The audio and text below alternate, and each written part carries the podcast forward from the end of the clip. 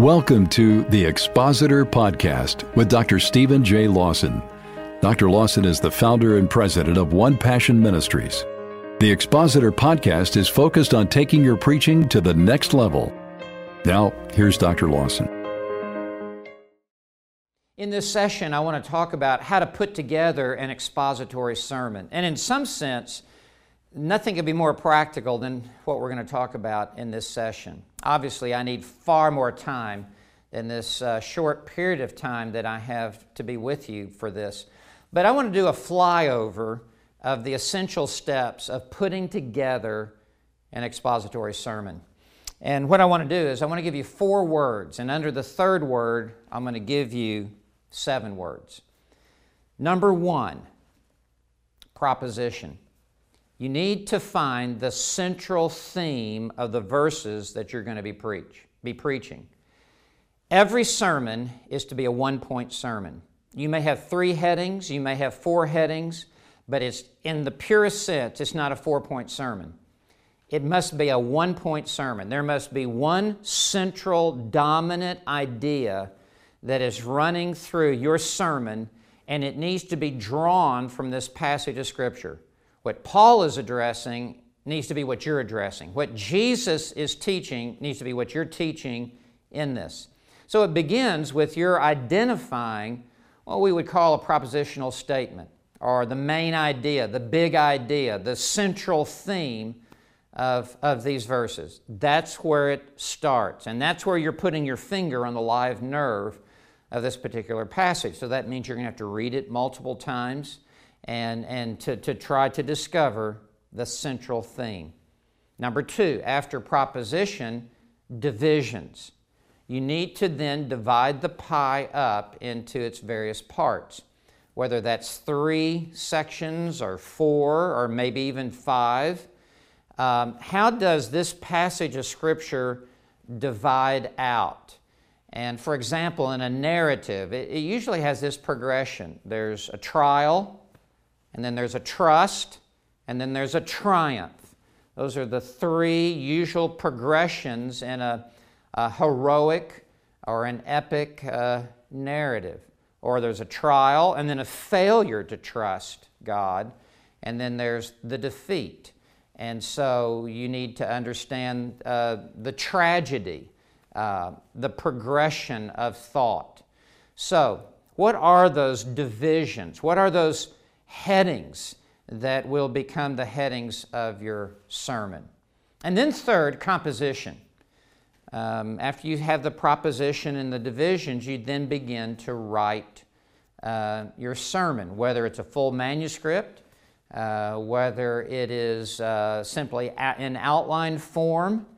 Uh, but you, you, you must be um, organized and by writing this or typing this, it will force your organization.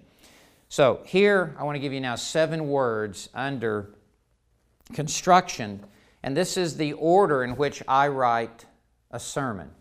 The first is explanation. You want to explain by interpretation what this text means by what it says.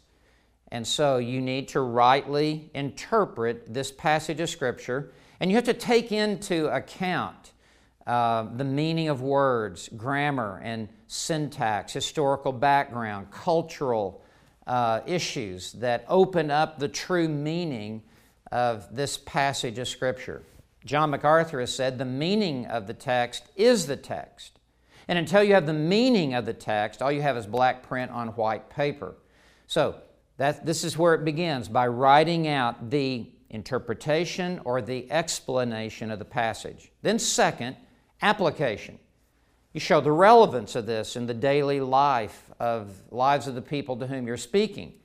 Um, how, does, how should this uh, bring an influence upon their life and how they live their life, how they think, uh, the choices they make, the priorities that they establish.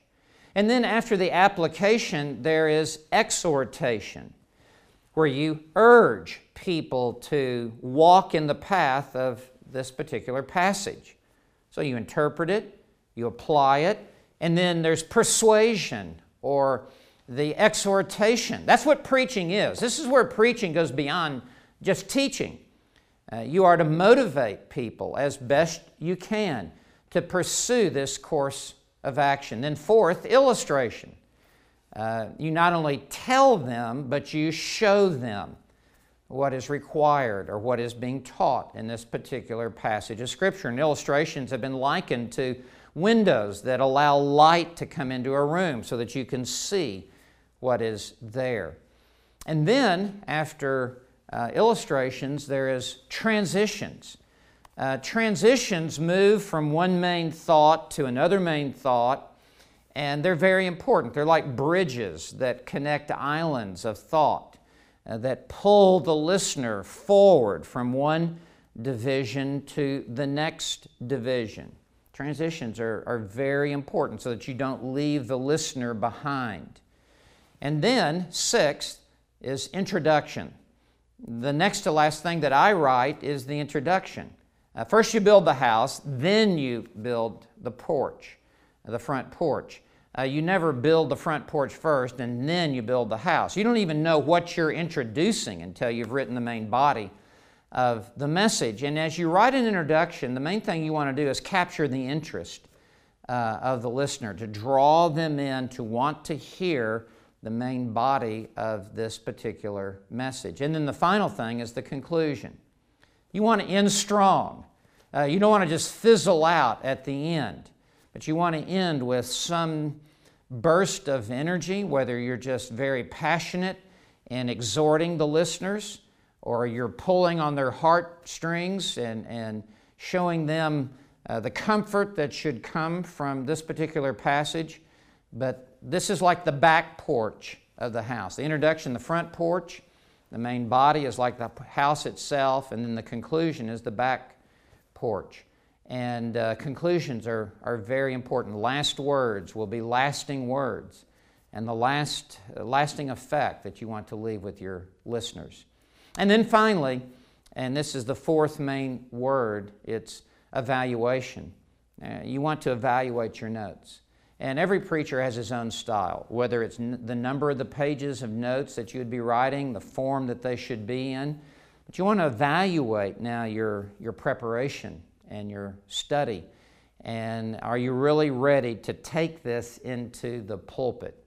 I know these are very broad, general brushstrokes. I understand that, but perhaps it can help provoke your thinking in these different headings and these particular areas a sermon preparation, uh, it, it's vitally important uh, that you have a well thought through, structured plan of putting together your sermons. Well, God bless you. I know that you can do this, and with God's grace and with God's help, you will be well prepared as you step into the pulpit.